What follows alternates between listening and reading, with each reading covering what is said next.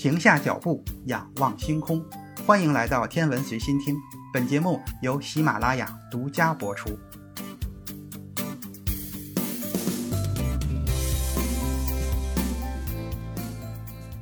欢迎回到宇宙与人。我们的宇宙已经诞生了，它是以纯能量的形式诞生的，但是这种能量立即便开始产生了粒子和反粒子的对偶子。而且粒子反粒子对偶子很快就开始相互融合，再次产生能量。随着宇宙膨胀与冷却，宇宙中每一个微小体积中所含的能量都在减少。当能量密度下降以后，也就不可能再产生大质量的粒子了。最终，能量密度将降到甚至无法产生电子的情况。这个时候，整个宇宙中粒子的数量也就不再发生变化了。如果上述这个过程是完全可逆的，那么就像地球上所有的实验结果显示的那样，当足够致密的宇宙中的粒子经常发生碰撞的时候，它的结果就是会产生一个含有相同数量物质与反物质粒子的宇宙。每一个电子将有一个正电子，每一个夸克将会对应一个反夸克，每一个粒子将遇到一个反粒子对偶子，并与它融合。到宇宙诞生十几万年的时候。所有物质都可以将自身转变回辐射，但是这个时候温度已经很低，产生不出更多的任何粒子的对偶子了，宇宙中也就不会存在物质。那么，构成我们的物质来自何处？所有构成可见宇宙中恒星和星系的物质又来自何处？唯一可能的答案是在宇宙历程早期的条件下，上述这个过程并不是完全对称的。第一个将这种理论阐述出来的人是苏联物理学家安德烈·萨哈洛夫。他在二十世纪六十年代就发表了这种观点。当时没有多少人留意萨哈洛夫的观念，因为那个时候还没有详细的理论框架和实验支持他。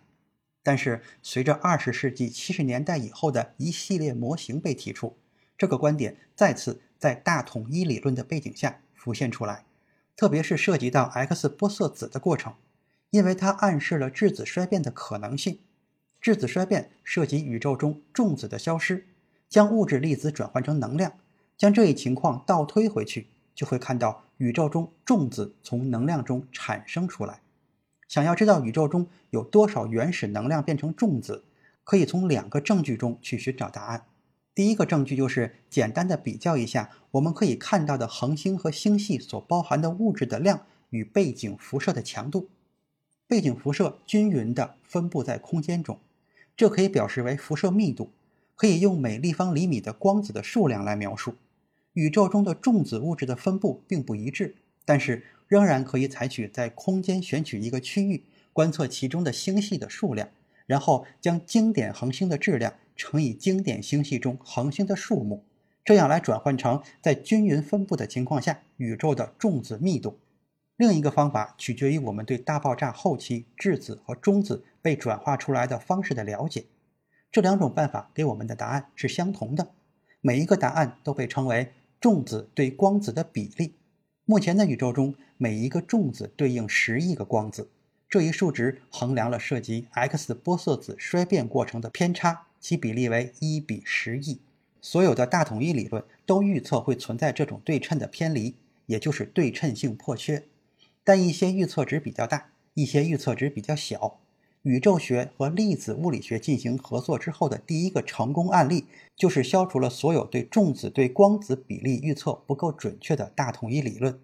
具体来说，超对称性的模型可以给出这个数目确切的大小。今天看到的物质如何能在宇宙大爆炸的能量中产生出来的证据都已经找到了。它开始于我们以为我们知道的东西 ——X 玻色子的衰变。终结于我们确信我们知道的东西，就是在宇宙大爆炸的最后阶段，在大爆炸发生后几分钟，氢原子核的聚变产生氦原子核。宇宙的早期是一个炙热、高压、充满辐射的时代，整个空间都沉浸在原始的光芒之中。这种光芒主要是来自高度电离的亚原子和亚原子粒子之间的相互碰撞、相互作用、衰变和重组。宇宙历史的这一个时期，通常就被称为辐射时代。这个时候，距离宇宙诞生已经过去了一万年的时间。随着宇宙的继续冷却，来自加热和电离辐射的总能量已经低于物质质量所代表的能量，宇宙的历史就来到了一个关键的时刻。在数十万年间，宇宙本质上依然是一团不透明的致密高能的混沌，内部都是碰撞的和已经电离的质子和电子。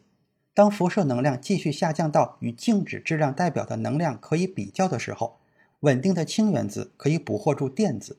这个时候，允许宇宙形成最早的多原子的氢分子，也就是氢气。宇宙早期历史中的这个时期就被称作再复合时代。这个时代，物质和辐射开始解耦爆炸，光子的撞击变得非常软弱无力，无法打破将原子绑定在一起的电磁力。